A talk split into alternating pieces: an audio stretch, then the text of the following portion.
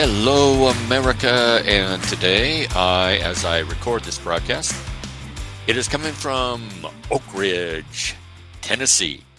And I've been told that those are two ridge, two, uh, excuse me, two words. That there is an Oak Ridge, Oregon, which is one word, but Oak Ridge, Tennessee, that's two words. You know what? We're not selling encyclopedias. My wife said this the other day after we heard Ian Rice at the East Hill congregation in Pensacola, Florida, describe his preaching trip to Kenya that took place, had taken place earlier that year. He detailed the day to day activities of the trip, including the classes, baptisms, conversations, and topics of discussion. He noted that the Christian men from Kenya with whom he worked and traveled were more aggressive, or could we say they were not afraid of asking the next, next question, of encouraging the person wavering to ponder eternal realities, of not giving up easily when people tried to push them away or put them off. They were not afraid of running someone off as if they were merely selling some earthly product there was a study that involved a mother and her daughter. And after a while, the mother said, We are done. Yeah, I've been in that situation. Instead of immediately leaving, one of the men said something like, Excuse me, but salvation is not a family matter. Rather, it is an individual decision. Your daughter has her own soul and accountability to God. So while you might be done, you know, and we'll respect that, but your daughter could have some more questions. Are you done? In the end, because they asked and pressed the matter, did not give up easily, the daughter was among those who ended up baptized in the Christ. Boldness. Paul would pray or have others pray, pray for me that I may have boldness in preaching the gospel and teach it the way that I should teach it. And you'll find prayers like that or requests for prayers like that. Oh, in Ephesians chapter 6, about verse 18 and 19, you'll also find Colossians chapter 4, about verses 4 through 6, some thoughts along those lines.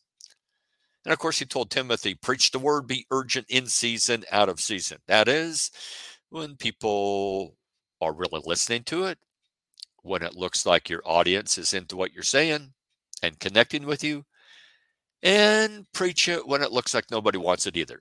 you know, preach it, yeah, whether it's popular or not.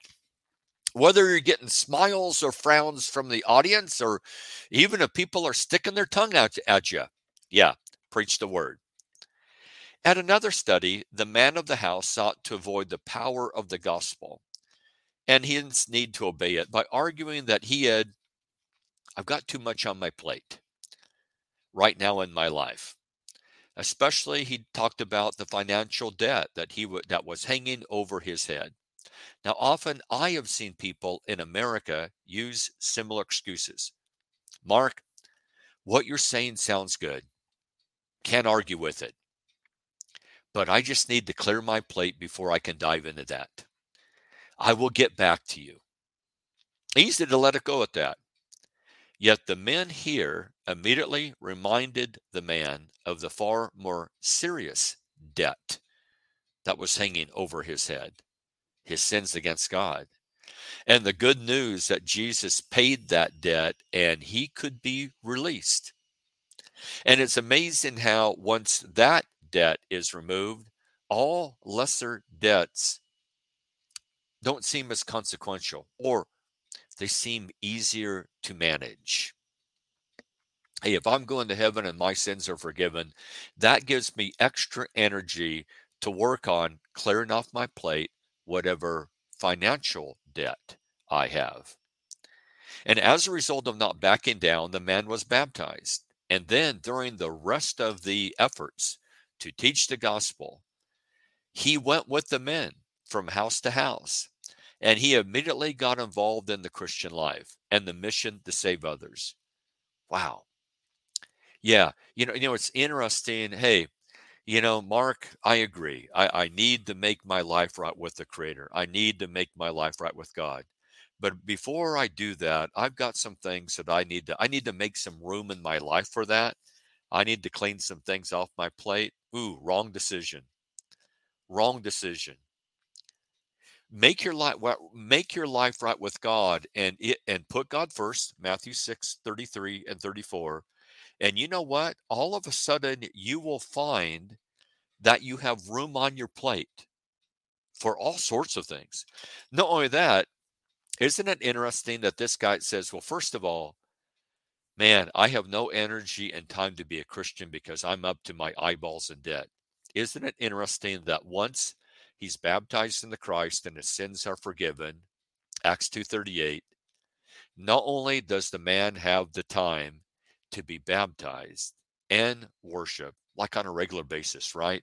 Meet with God's people, Hebrews chapter 10 and verse 24, but he's got time and he's got the energy to go out and help share the gospel to others. Wow.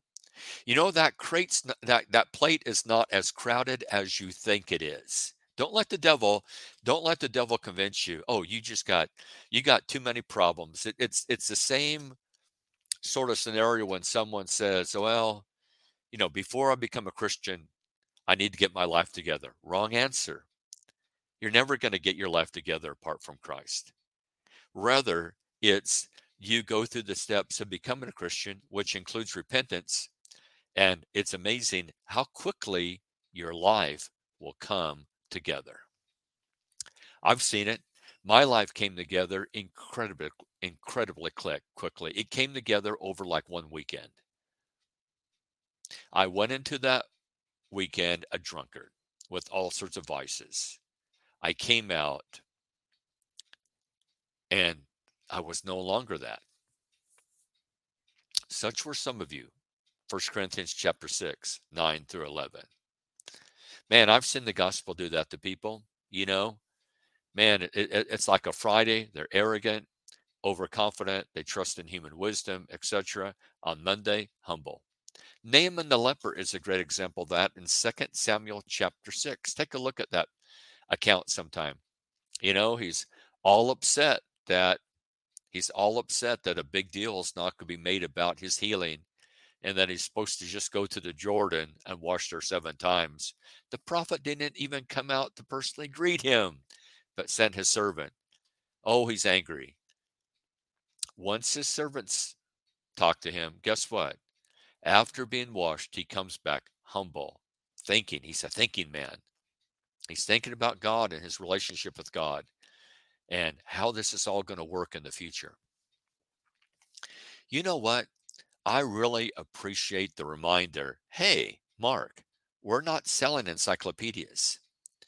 So avoid the temptation to tone it down so you can make a sale. Rather, don't give up so easily. Ask that one additional question. Press the point. Eternity, my friend, eternity is on the line. And as I ponder such things, I'm reminded of what Paul wished when it came to the prayers from others for him, as I noted, that he would speak the gospel with boldness. Ephesians 6:19. And that I would know how to respond to each person. Colossians 4:6. Not only that, but to have speech seasoned with salt. Yeah, give them some salt. Give them some salt, Mark.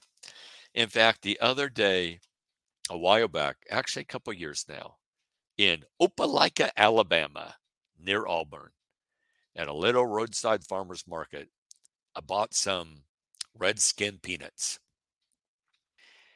And they did not skimp on the salt. Man, they're the best peanuts I've ever had. And when I got them, I said, I need a glass bottle of Coke or some would say, no, you need a glass bottle of RC, Royal Crown Cola, and throw some of that salty, those salty little gems into that bottle of goodness. One of these days, I need to try that. When you think about it, the only message that should be preached with absolute confidence, this is the way it is, is the gospel, is what the Word of God says. For everything else is just human opinion, which, like all human opinion, fallible, short sighted, doesn't see the big picture, um, kind of lives in a bubble. Instead of proclaiming our opinions with boldness, let's reserve such boldness for the presentation of the gospel. If you're a Christian, and let's say you're you are in the sales, you work for an auto dealership, you're selling life insurance or car insurance, but you work in sales, you work in marketing. Is the kingdom of God getting your talents? Because the one thing that you should be able to present with absolute confidence, with no reservations. How, how many of your products are like that for those of you in sales? How many of your products or the things that you sell can you really recommend unequivocally without any sort of hesitation? Or with most of the products that you have, is there some little caveat of, yeah, I mean, this is pretty good, but but the downside of this is blank. The downside of this is that. Okay. The gospel, the gospel is, the gospel is the only thing that we should be able to present with absolute confidence and with no reservations. Yep, we're not selling encyclopedias, bucko. Until next time, this is Mark for the Daily Answer. We'll see you in the funny papers.